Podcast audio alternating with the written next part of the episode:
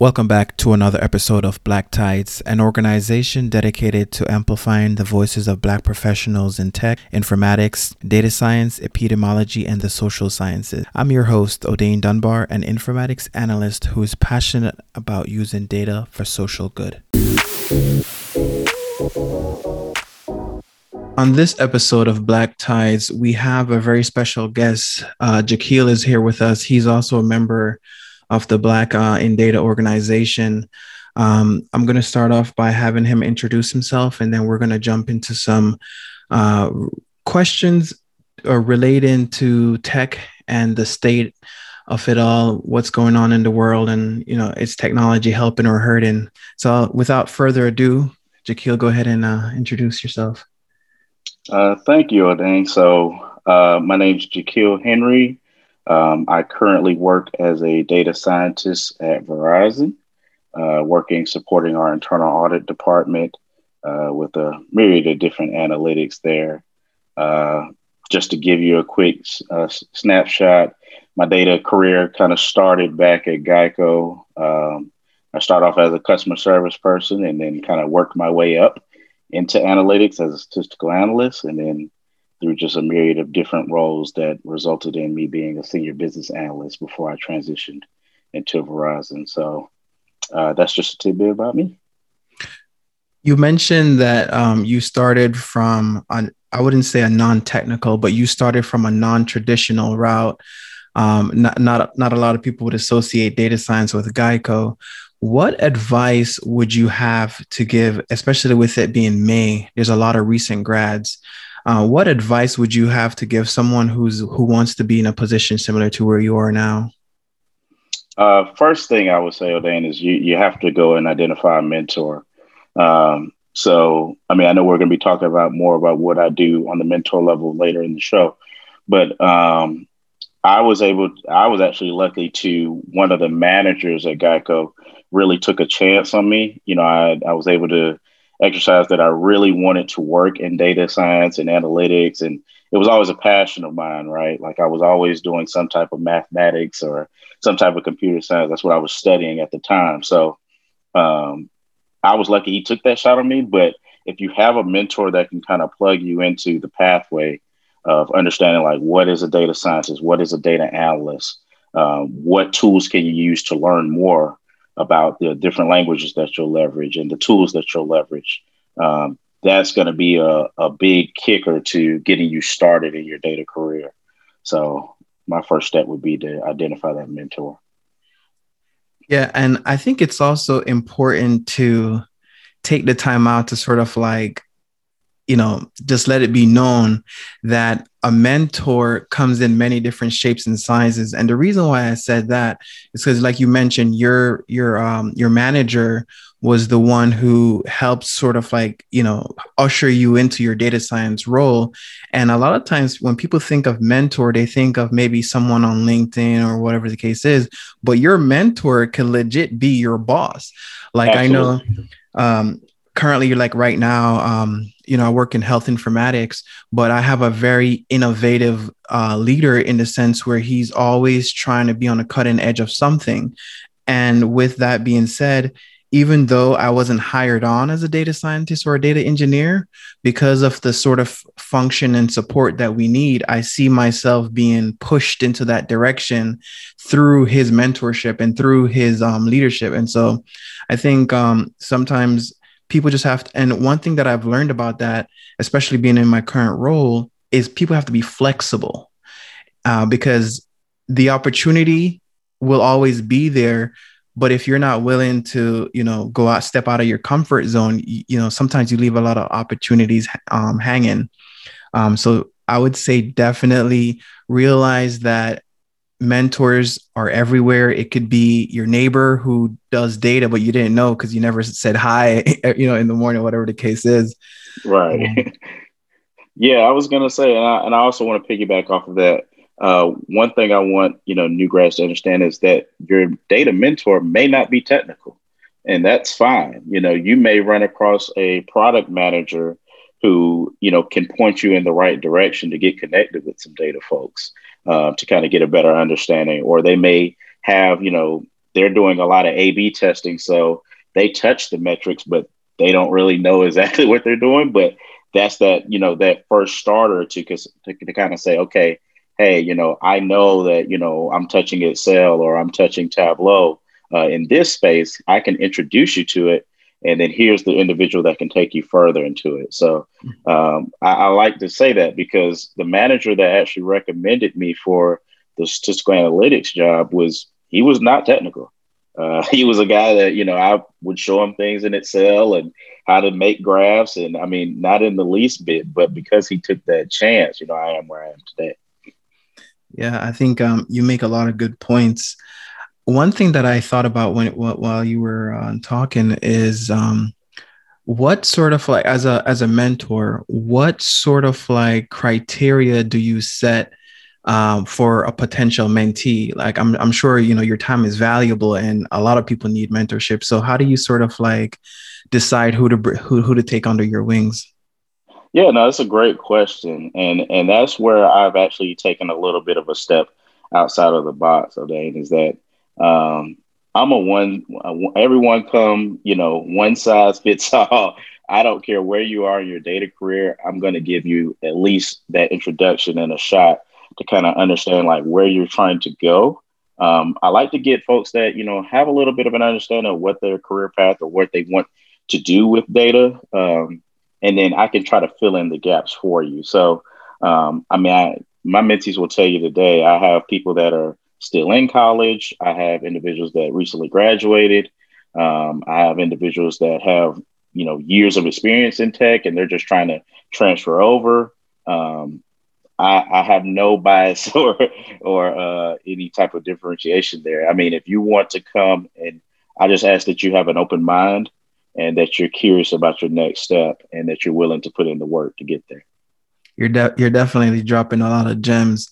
Um, one gem that I'm going to drop right now is that mentors are both direct and indirect.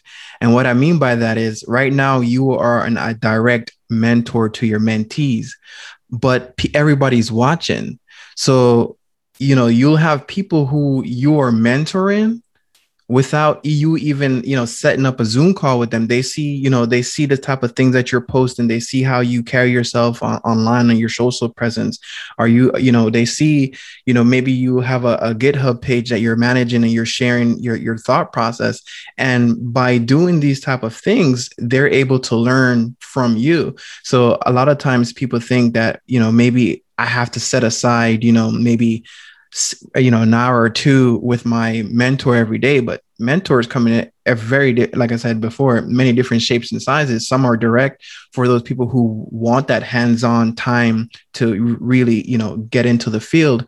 But sometimes people might be scrolling following you on uh, social media and they say wow Jakil's always posting about the corona uh, virus updates and numbers and you know tying things together you know and they're able to pick up from that. So i think um, definitely data professionals, especially when you're a Black data professional, I think that um, it's important to know that people are always watching us. They're watching what we post, what we what we reshare, and the type of conversations that we hold online. Um, so I definitely, um, I think that's an important thing to state. You did a present presentation last year about survival tips, and I think that it's I'm sure, you know, maybe you t- took some away from that list and added some and made some tweaks. What are three tips that you would give to anyone that wants to sort of like survive in tech? Yeah, I mean, so it's funny that you mentioned that presentation because a lot of the mentees came from uh, from that presentation for Black in Data Week, and I mean it was it was awesome to hear all the feedback. Um, I would actually try to rearrange some of those tips that I gave. You know, like I said, just a, a, a few months, you know, a, about a year ago. Um, and the first one uh, that I would give to anyone is is again working in a collaborative team, trying to meet someone who I can kind of leverage their skill set. So I've been doing a lot of that this year uh, because for my particular team, like we're moving now uh, we want to do a little bit more advanced analytics work and more machine learning and artificial intelligence work and things on that on that spectrum. So I know my knowledge is, you know, I have a decent amount of knowledge there, but we have some folks on the team that just are experts. And so I'm leveraging them any way I can, you know. And if they have any questions on the analytics base where I'm stronger, I'm able to kind of give them the support there. Uh, so that would be the number one thing I would say. Um, number two, I would say again, continue to work on your skills and continue to train. Um, so it's okay, like I said, if you're doing, if Kaggle is your thing, get in there. You know, when you have some free time at home, work on a Kaggle project. I have a lot of mentees that are doing them. Um, we have to go beyond the Titanic data set, but that's another conversation. but um, but get in there and work on that. Um, you know, if you if Kaggle is your place, um, I know we talked about Data Quest um, Data edX. You know, I know um, we have some people that are involved with that as well. You know, use these different sources to kind of build up your skill set. Um, and then the third one is again, um, we talked about it during the meeting as well, is just avoiding that burnout. Um, a lot of people would try to pile stuff on you and just throw projects at your feet uh, because you are the new data professional or you are young into your role. Um, it's okay to have that conversation. You may want to seek out more experienced individuals on how to have that conversation, but be realistic in the expectations of the work that you're going to be doing because people will try to exploit you. So let's try to avoid that.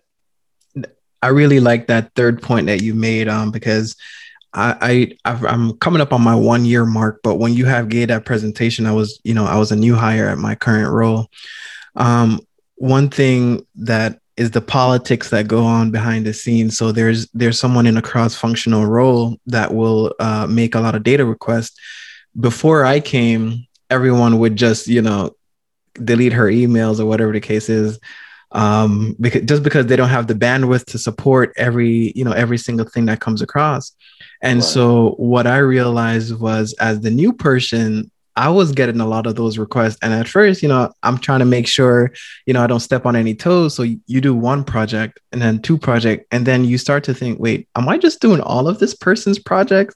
And so being able to learn how to say no respectfully, like it's like there's a whole corporate lingo, like bandwidth and you know the the resources instead of just saying nah i don't got time right yeah yeah bandwidth, uh, resources. What was the other thing? Time constraints. Mm-hmm. Uh, I love to use like, hey, you know, based on the time constraints that we have, um, you know, of course, workload. Uh, there's another one too, man. I, I can't think of it at this time, but yeah, just using that technical lingo to be able to, you know, convey the fact of, you know, I would love to do it, but you know, I just don't have the availability to do that, and that, and that's perfectly fine. Um, you know, or understanding what what's valuable and what's not. I think that would be a fourth tip I would give someone is how do you prioritize items uh, because that's going to come into focus as well. Great, great point.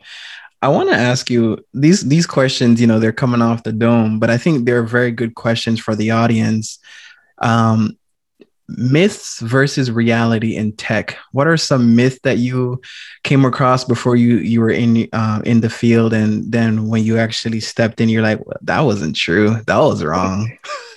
Yeah man. Uh, it's so funny that you bring that up because I, before i even started thinking about what i was going to say in this podcast i was like man i could really go in my bag about the about the industry myths. But but i don't want to take up the entire show with it. But number one myth that I think it almost aggravates me to a certain point is this idea that you have to be an expert coder to be great at your job. Um, and that leads to a lot of different problems that we have in technology where certain individuals feel that they're empowered to gatekeep or prevent someone from entering the field. Um, at the end of the day, you know, now that I've been able to be in this role for some time and also being on the other end where I was able to help hire an individual, I've come to the understanding that while we want you to have some type of technical expertise, I believe that a great data scientist or data professional is someone who has a balance between both the business sense and the technical sense, right? So I want you to have some sort of coding skills or, you know, at least something that I can help you, you know, get better at but I don't, you know, necessarily need you to be this ultimate expert because what's happening is I feel like the industry is getting flooded with a lot of great technical talent, but not enough business talent. Um, so we have a lot of individuals who can code you under the sun. I mean, they know everything in Python. They know R, every package there is. You know, they're doing stuff in scikit-learn. They're doing incredible things. But when it comes to the innovation or the the ability to think outside of the box or understanding what's a value add, what's not, what's a leading and lagging indicator, that's where we lose a lot. Um, and so that's the number one myth I would say. Um, number two, um, this idea that the level of education that I have is going to indicate how good I'll be at my job. So it's kind of back on a little bit on that coding space, but more so this idea that you have to have a PhD to work in data. Um, definitely a myth. Um, now, if you're going more so into like the research space or like the deep learning data scientist or something along that space, yeah, well, you would want additional education because there's different facets of that particular work that you're going to be doing that you won't learn in a particular in a basic bachelor's program, or you may not learn in your master's program, right? Um, but you could still be a really good data scientist without that. You know, I I think some of the best minds I've met have all had masters. Um, so I mean, there are some you know some incredible folks who have PhDs, but I don't want you to think that's a barrier to you getting into data or into technology. So those two I think would be the big ones. Uh, did you ask for truth as well, or just the myths? yeah, I asked for tr- truth as well, uh, just um, to balance it out. Yeah, yeah, no. So, so I'll give you two truths then. Uh, number one, this job is not easy. Um, so that I will admit, um, this job is not easy, but you can, you know, once you kind of get a hang of things, you'll start to learn your place um, and what items you can and cannot do. Um, and then the job will kind of mold itself around you. So um, I would say that's the number one truth that, yeah, it is a little bit difficult, but it's all worth it in the end. And two, um, you can kind of move within career paths pretty much anywhere you want to once you get involved with technology. So like I'm telling a lot of my, you know, data science mentees, you know, once they get their first data job, okay, where do we want to go next? You know, are you going to continue to move in data science? Do you want to move in management? Or do you want to go be a product manager? Maybe that's your space. They can do that. Um, maybe they want to go be a data engineer and learn more about the cloud. You have the capability of doing that. Um, so that flexibility is one of the things that tech careers have over other potential jobs where you kind of are giving a set career path. Um, there's nothing like that flexibility you get in technology. I, I agree with a lot, lot of the truths and and uh, the the myths that you presented.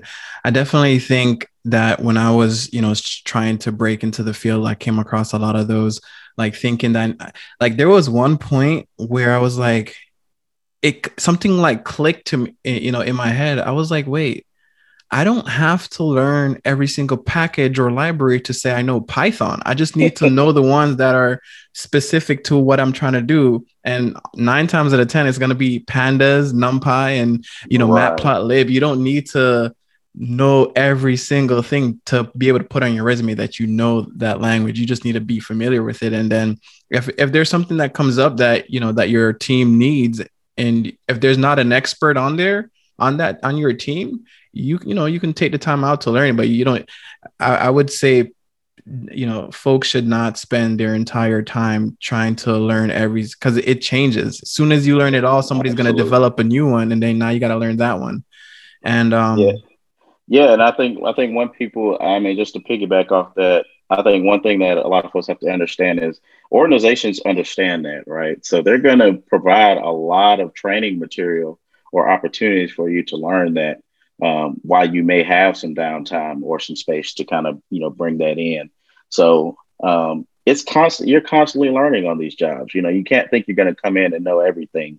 Um, so maybe that's another myth. but um, you know, you, you you don't have to come in and think you know I have to know everything to be really good at this job.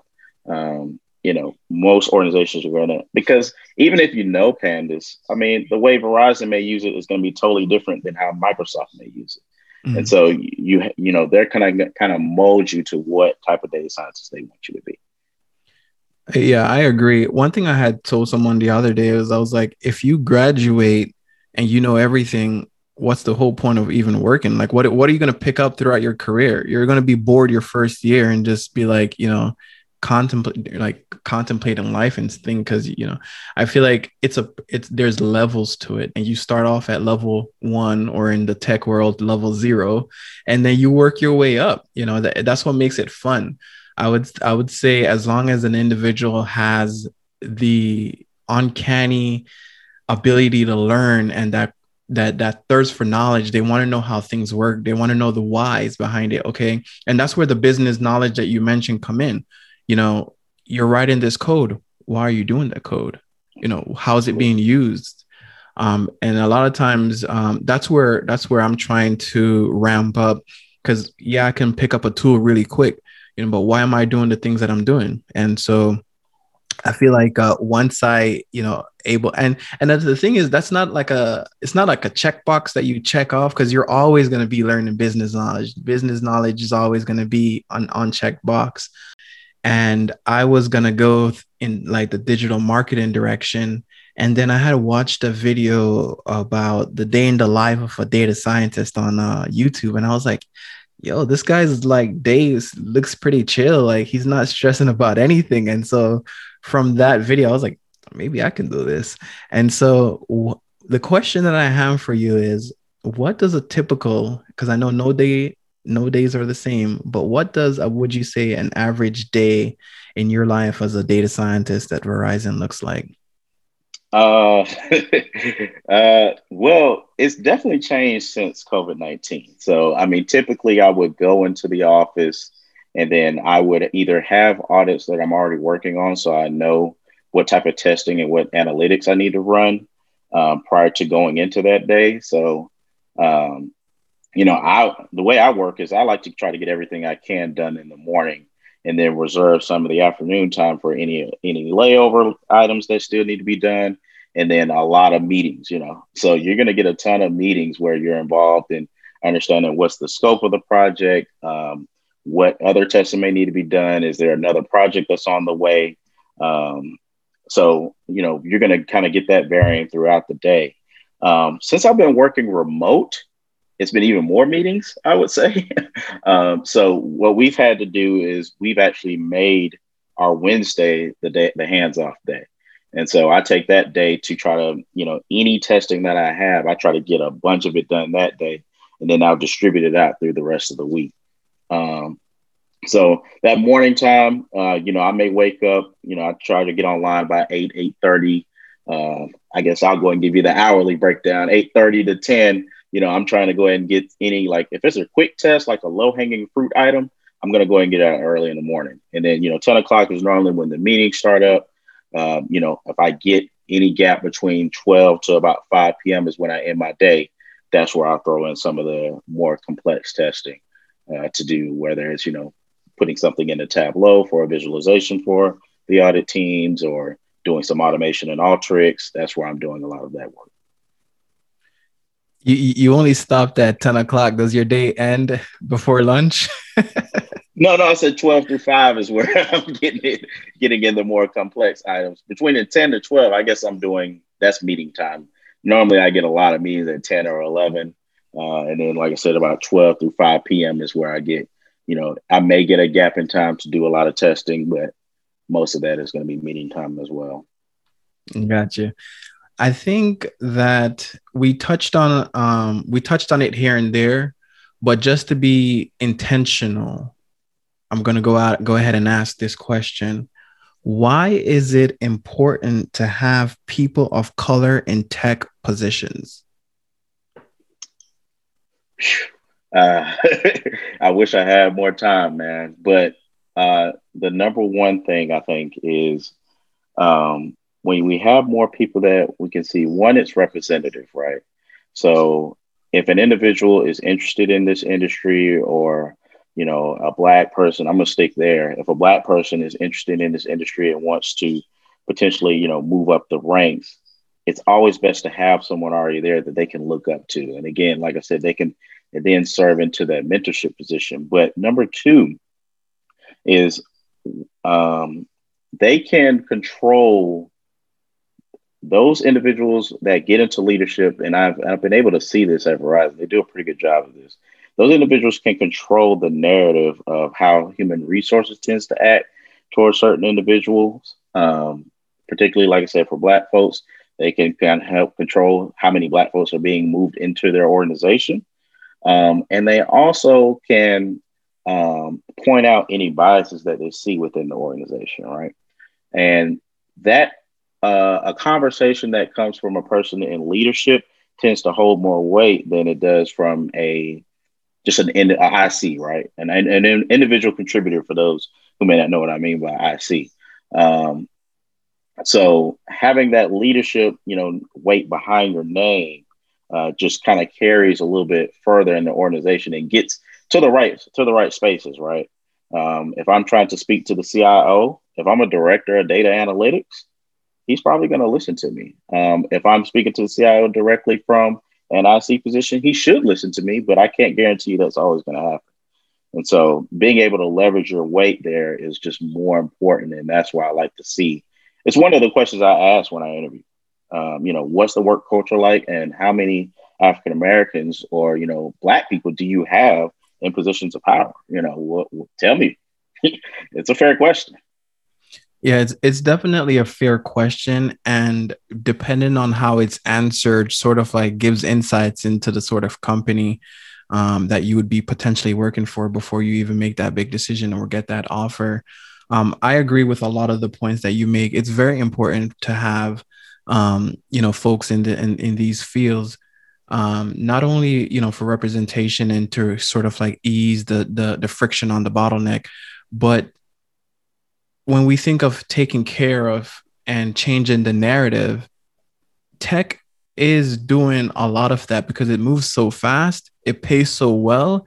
You're able to start you know you're, you're able to start creating generational wealth straight out of school. You know eh, you, you have people you know over on the in the on the west coast 100,000 k a year with no experience. And where which other field you know is paying out those type of dividends up front like it's just wild yeah i mean absolutely and i and i tell people that all the time you know when i go um, and i talk to other individuals that you know aren't in tech or they just want to know um, i say you know this job has provided me with life changing money. Um, if you were to ask me five or six years ago when I was, you know, low hanging fruit at Geico, you know, would I be able to do the things that I've done now? And I would tell you, absolutely not. Um, I would have never envisioned it.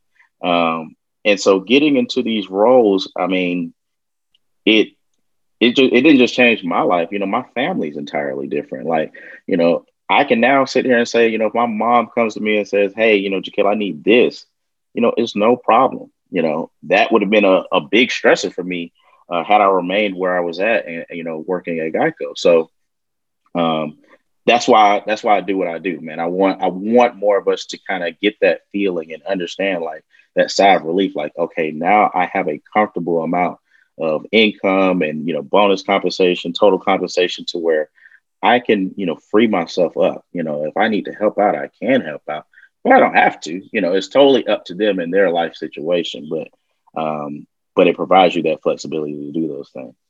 Definitely, and that's the theme word that we've been saying a lot throughout this uh, show is that flexibility. Um, whether it's learning a new skill, whether it's progressing through your career, or you know being able to take take care of your family. Uh, Jaquil, you've been great. You've definitely dropped a lot of gems. You're doing a lot of good stuff on and off the court, like I mentioned. And I want to just take the time out to give you your flowers and let you know that, you know, we appreciate what you've been doing in the community. Anybody else want to come in and join? I mean, feel free to, to reach out to me on any of the uh, other sources like LinkedIn, Twitter. I mean, you guys kind of know where to find me. So uh, if they don't, then, uh, you know, I think what Twitter, the underscore Jack Attack, LinkedIn is just Jaquil L. Henry. So uh, find me, send me a message.